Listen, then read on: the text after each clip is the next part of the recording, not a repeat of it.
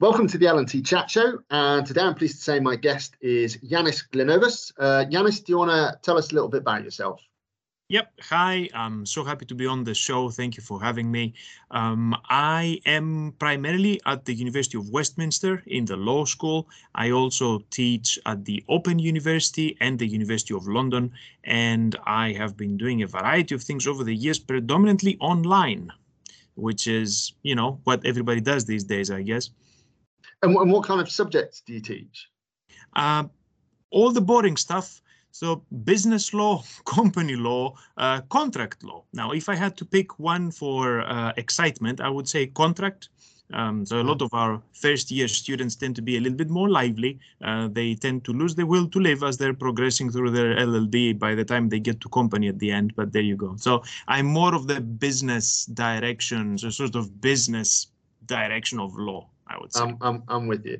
OK, so today we're going to talk about the use of social media in teaching. And clearly, you know, social media is one of those things that everybody is aware of. I'm guessing that probably most of the people listening to this will be involved in at whatever kind of level. It's one of those things it's impossible to get away from. I need to put my hand up now and say I absolutely hate social media and I hate everything that it's done to society, but it is impossible to get away from it. And we need to acknowledge that either in our personal lives or indeed in the teaching realm. And I one of the things I teach is advertising, and a lot of advertising now is looking at how advertisers can exploit the various different things that are available via social media. So tell us a little bit about how you first encountered or came across, or what sort of motivated you to think about social media in terms of its application in teaching. Well, in my general involvement in social media, my main hobby is complaining about stuff. So the best place where you can complain about stuff is obviously Twitter. Well, before Elon Musk came around and destroyed it, it used to be really, really fun. So my main avenue for social media interaction was Twitter, where I talked about politics, got into arguments with people. I've done very well at this because I got into arguments with some really important and famous people, and I was even kind of heckled in the newspapers for it. And that was back in Greece at the time of all the financial crisis in 2015. But the teaching side of interaction with social media came a little bit later, and of course it came as an after effect of the pandemic, because when we all got locked in and we all got told, turn your teaching content into something we can deliver to the students remotely, I started working my way through everything I had, various bits of video, lots of audio recordings of a variety of lectures, and I thought, hang on a second, I'm sat here on hours and hours and hours of content. So much content that I've recorded and kept over, you know, my entire career that I couldn't possibly inflict upon my current students. But maybe within all of this, there is some value to be had if I make it available to the wider public. Now, at this point, you might be thinking, hang on, is this guy saying that he's giving free university content to everybody else? And what about copyright and all the rest of it?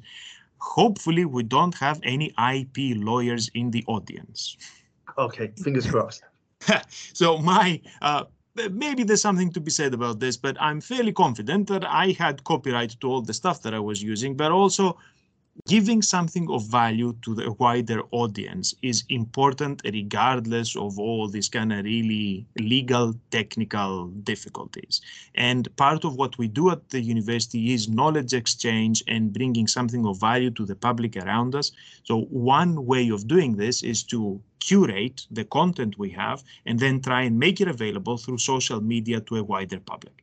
So I started doing this, started putting together the things I had, created a couple of YouTube channels as an outlet for this, and started giving things out to the world. And I had a great deal of fun doing it, and hopefully it has given some value to the people on the other end listening to all of this.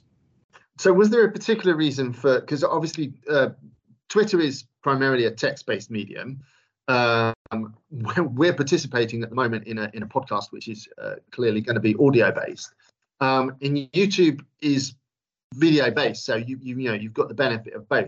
was there a particular reason for focusing on YouTube? And did you take a particular approach? Is it like a talking heads thing, so it's the equivalent of watching a recorded lecture, or have you done other things with that? I started doing mini lectures of my contract law material because I thought this was something safe for me because I'm not teaching contract at the University of Westminster at the moment. These are material that I had accumulated for myself from a decade earlier. So I thought there's not going to be anybody from management telling me I shouldn't give this free. And I was totally in control of it, but it was mini lectures. And when you're saying things like case names, statutory references, and all the rest, unless you have a visual way to accompany this, it will be very difficult to deliver it to the audience in a purely audio format. So what I did, I put together some nice looking slides that had a bit of animation, a bit of movement, but also the textual information that one needed to have, and then had my audio backing to this, which made for 10-15 minute clips that then I uploaded as individual videos. So I did first a series of all of this talking about the key issues in contract law that an undergraduate law student might need to know, and then I spread onwards from that one. Okay. Do you ever actually do any talking heads pieces? So, you know, as we're actually doing now because we're recording this on Teams, clearly we can see each other.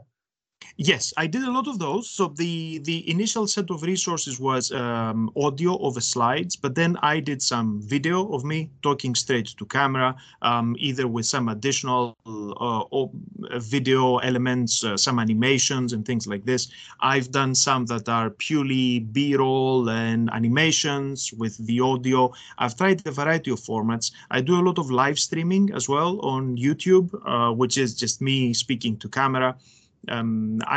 All these different formats can be helpful because they can appeal to different audiences, or they're more suitable for the delivery of different types of teaching content, depending on the atmosphere you're trying to create. It's just I noticed, and I mentioned before we started recording, that I've been using flip lectures for quite a long time. So the idea of having recorded lectures is something that I was quite familiar and comfortable with. But one of the changes that I made during the pandemic was that I started embedding short pieces, which I had stored on YouTube, though I'm by no means somebody who's comfortable with that as a particular format, but did that so that I could actually embed within the slides that I was using a video of me talking. But that was in part so that students could see me, which obviously they would do in a lecture, and not just the slides and the sound. So this was made available externally. What kind of audience do you get? What kind of responses have you had? The response is very different depending on the audience. And I think this is going to be helpful to understand for the people listening to this presentation, because academics always assume that they have a captured audience, but this is not necessarily the case. And as we've discovered from the types of disengagement that we get from our own students, either because they might not turn up for class, or they turn up for class and they play with their phones instead of listening to us, keeping the attention of the audience should not be taken for granted. If you are delivering content to a wide audience that is not your own, then you need to work even harder in maintaining their attention. One of the great things about YouTube is that it gives you exceptional analytics, so you can actually track the behavior of the audience. Now, how does the audience react to all of this content? For some stuff, it reacts very, very well. For some stuff, it just doesn't want to be engaged at all. In a very weird way, the videos that were intended for an internal audience have performed less well than the videos that are directed to the general public. Because also I've got a series of pre-recorded lectures that I make available to my own students as part of my normal contracted teaching here at the university. These ones, even though I believe they're at a good spec, they perform much less well than anything else. So why is it that a resource that is, say, the same content explaining a legal concept will get very little interaction if you make it available through the VLE to your own students, but will get thousands of views if you put it out there for the general public? I don't think it's an issue of me having 100 students in here and there being 100 billion people out there. I think the difference is the expectation of the audience. The audience in here came to study on campus and did not sign on for pre-recorded lectures. And I think there's a very significant inhibition that comes from that.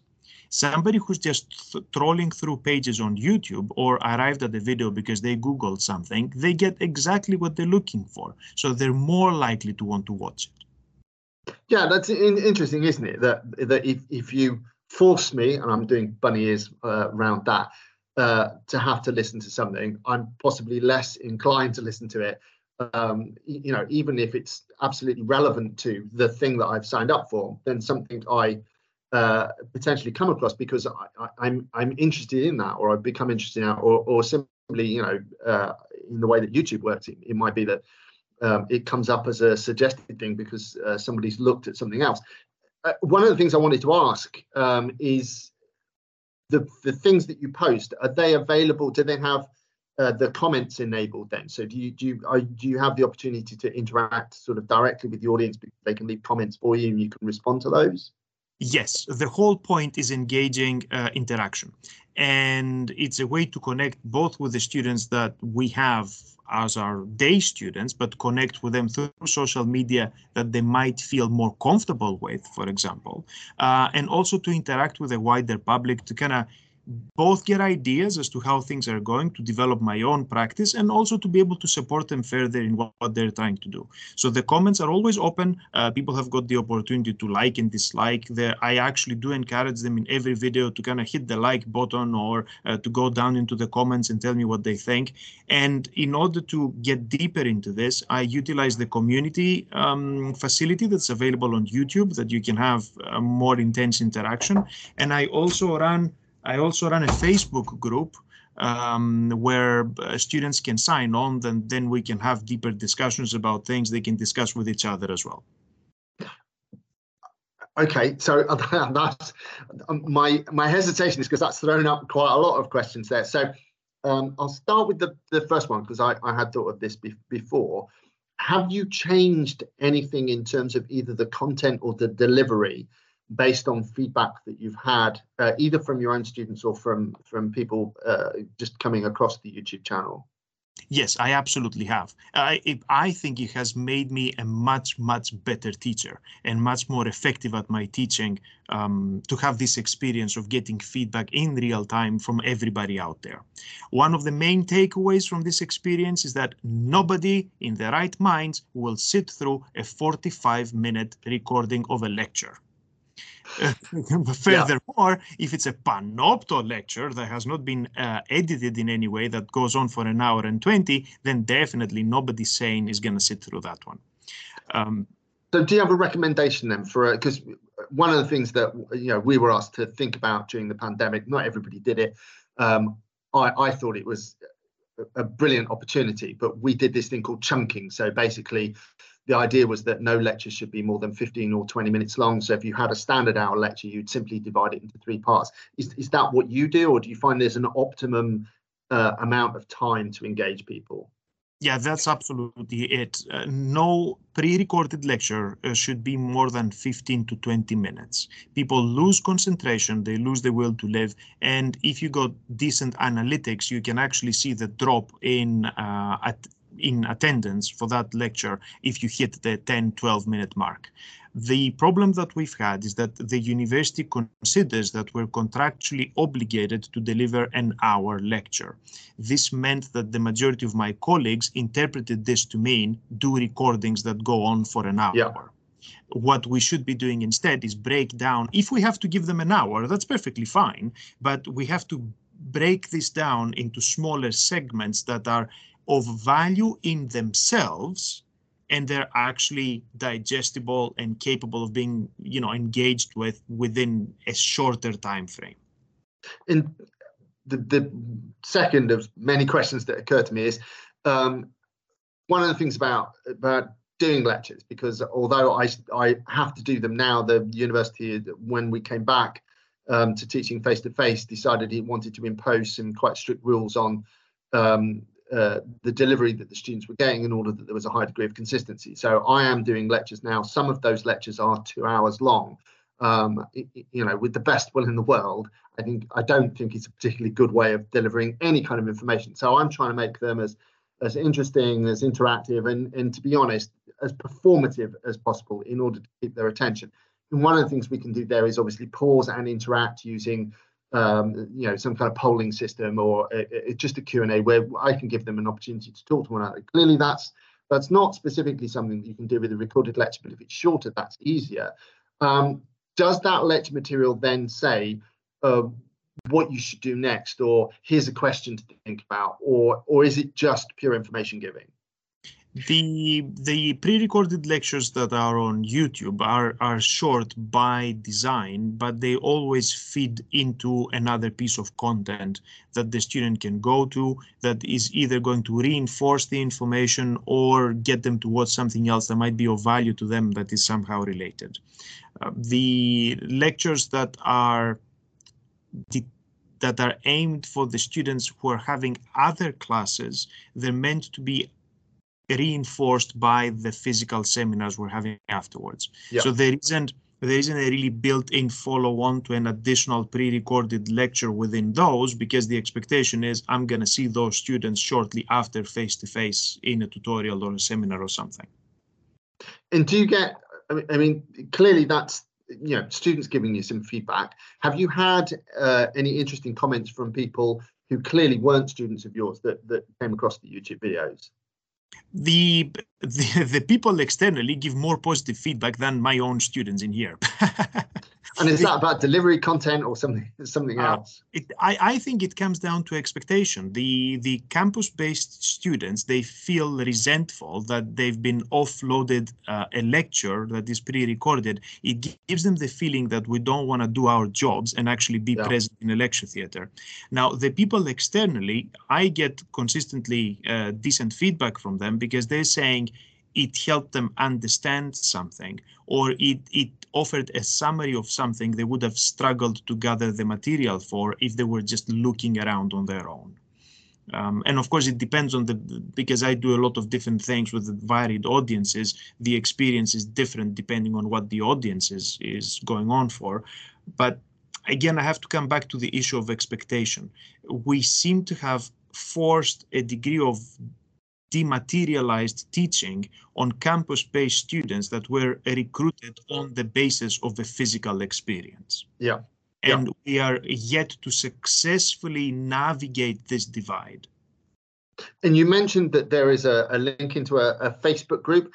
How does that operate? I've had some experience before as part of an induction process of running a Facebook group, so a closed group, for students joining a business school. So it's about 150 students altogether. And the idea was that they could join the Facebook group before they arrived for their formal induction. So they could actually speak to other students doing the same courses or staying in the same place. And they had access to a member of staff, which was me, who could then answer any particular questions they have or point them in the direction of where that information would be available. I have to say, it seems to me, from the limited knowledge that I have, that those kinds of opportunities haven't really been taken on board by universities. Maybe YouTube, because you know you get TED Talks and things on there, but I think other social media is often looked at somewhat suspiciously by universities who like to keep everything sort of internal. So a VLE and you know, a student email address and stuff. So can you just tell us a little bit about how you use Facebook and what happens there? There are terrible privacy concerns and data security concerns about using things like Facebook for student interaction. That's why the majority of universities insist on some sort of unpleasant discussion forum that runs through the VLE that nobody wants to use. An example of this is the Open University, where we've been using proprietary discussion forums as the main type of interaction between the students and the student and the teacher for years, and everybody hates them and nobody wants to use them. So you don't have the type of lively social media style interaction within things that are inside the VLE. You cannot, however, ask your own students to join Facebook in order to get teaching content that you're supposed to be delivering through the university systems. So I've used Facebook in a different way.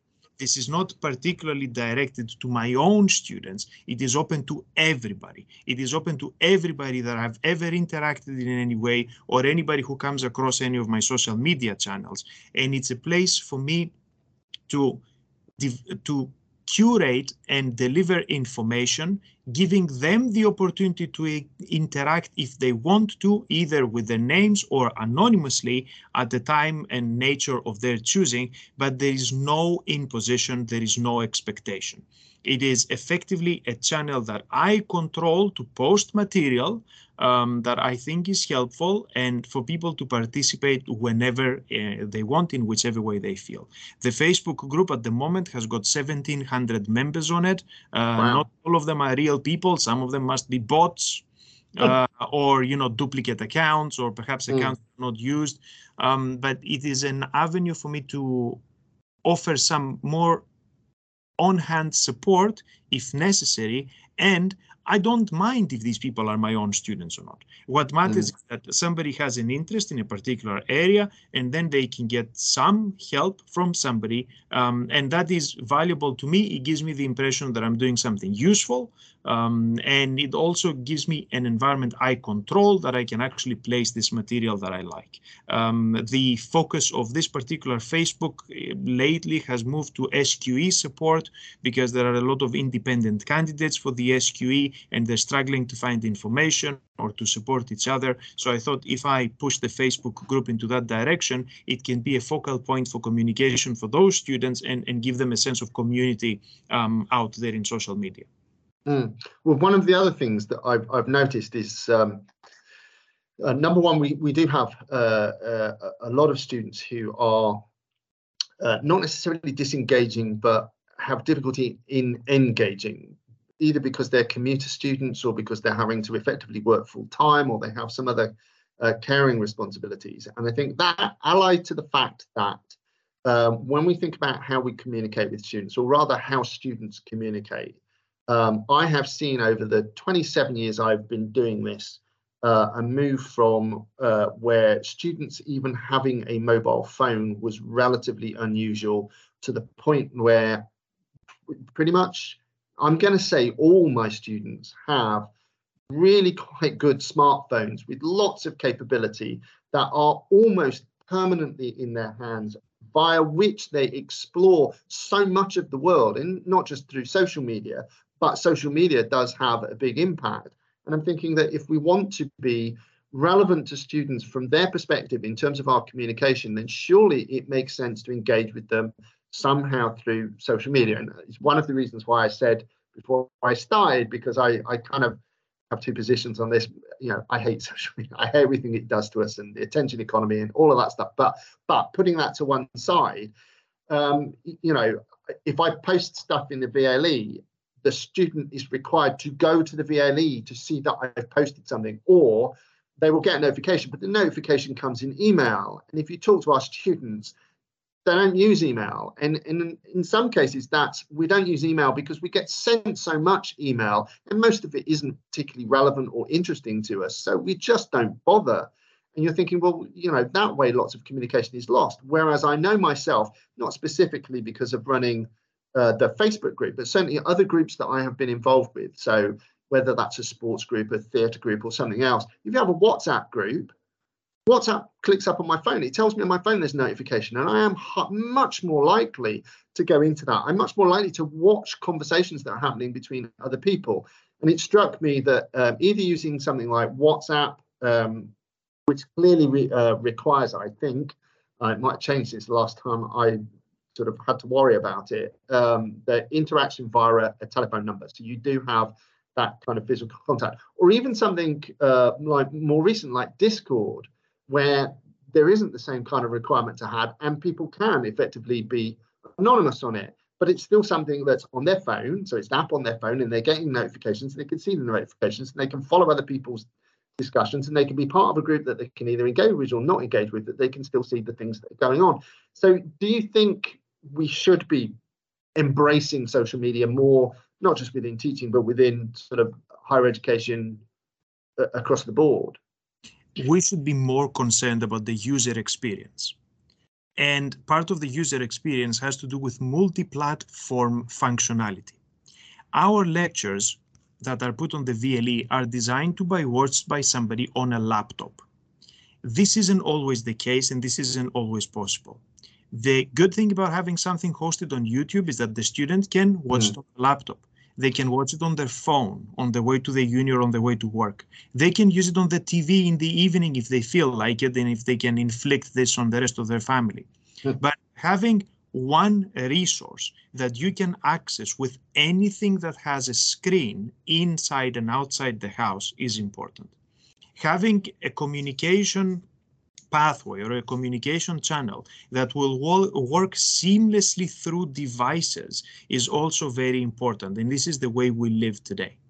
I think one of the key problems that we've got is that we're restricting people to things that are behind the firewall or within a VLE that really makes the multi-device functionality super problematic, and we lose people that way. Because the students want this to be integrated into their daily experience, but our systems are not really that modern. So if we find a way to use social media in a flexible and safe way, then we can take advantage of the multi-platform functionality, of the notification capability, of the seamless flow of information through a variety of devices and spaces that then makes us more present and makes our content more accessible to our students. Do you, again, I'm going to kind of play devil's advocate for the moment because I can clearly see the benefits of what we're talking about, but I am aware of some of the arguments that other people might put forward. So one of them is to do with, I'm not sure of the best way to describe this, so an inequality in access amongst students. That might be a hardware issue, but it may be more likely to be a software issue. So, for example, I am led to believe that Chinese students in China, at least, either can't access or their access to YouTube is restricted. So do you ever encounter those kinds of problems? If you do, is there a workaround for that? Yes, the workaround for when we're delivering content to international students that are not on location, so they might be in a country where they're subject to restrictions, we can have things uploaded onto platforms that are accessible to everybody, but we can also have an something that can be downloaded that rests within university systems. This is problematic in terms of capability of hardware, because if you need to download a 1 GB worth lecture through an internet connection, through a device and then watch it, many people will struggle with this. But if they cannot use social media channels because of firewalls in their country and restrictions, then that's the way to do it. In terms of the capability of technology, you mentioned already that everybody seems to have very capable devices. So I think the problem is not in a sort of class divide or ability to purchase divide, because now even the cheaper devices contain functionality that allows access to all of this stuff. And everybody has some sort of internet connection that now is good enough for your average streaming experience. We certainly need to be concerned about people in countries that certain things are blocked for them, but otherwise we shouldn't really be concerned about purchasing power and the sort of wealth inequality and how this affects content through social media, because I think that barrier now is fairly low. Now, the other thing that I wanted to ask, again, thinking about some of the comments, some of the sort of barriers that I've heard people expressed before. You mentioned Twitter previously, and I'll give you an example of it. I like technology. It's just that technology has changed so rapidly in my lifetime that I struggle often to keep up. So the other day I was using Twitter, and I actually wanted to send a personal message to somebody else on Twitter. And to be honest, after about 10 minutes, I gave up. And I was aware of the fact that I could have just, put out a general message and tagged the person in it. And I assume that therefore it would have been notified to them and then been able to see the comment. And it wasn't anything that I would have minded necessarily being public. But one of the perceptions of social media is that it is very easy for things to end up in the public domain that perhaps shouldn't be in the public domain. So are there ways of safeguarding against that, or should we just go, well, you know, that's life, that's what happens, and all you can really do is educate the students into think before you post? Are you the sort of person that puts a sticker on top of their camera because you're worried that the Chinese hacker might be looking at you while you're parking? No, but then I'm also the kind of person who only has on my personal computer, I'm not talking about the work one now, AVG, because it's free. And to be honest, number one, as far as I'm aware, I don't keep anything on my laptop that would be particularly useful to a hacker.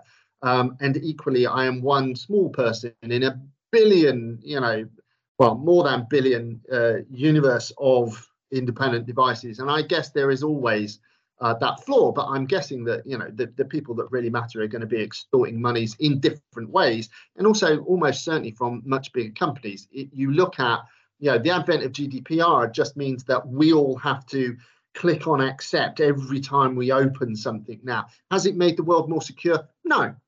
You know, big firms are still being hacked by, you know, individuals and organizations based in various different parts of the world, but because they have some kind of power or finance that makes it worthwhile.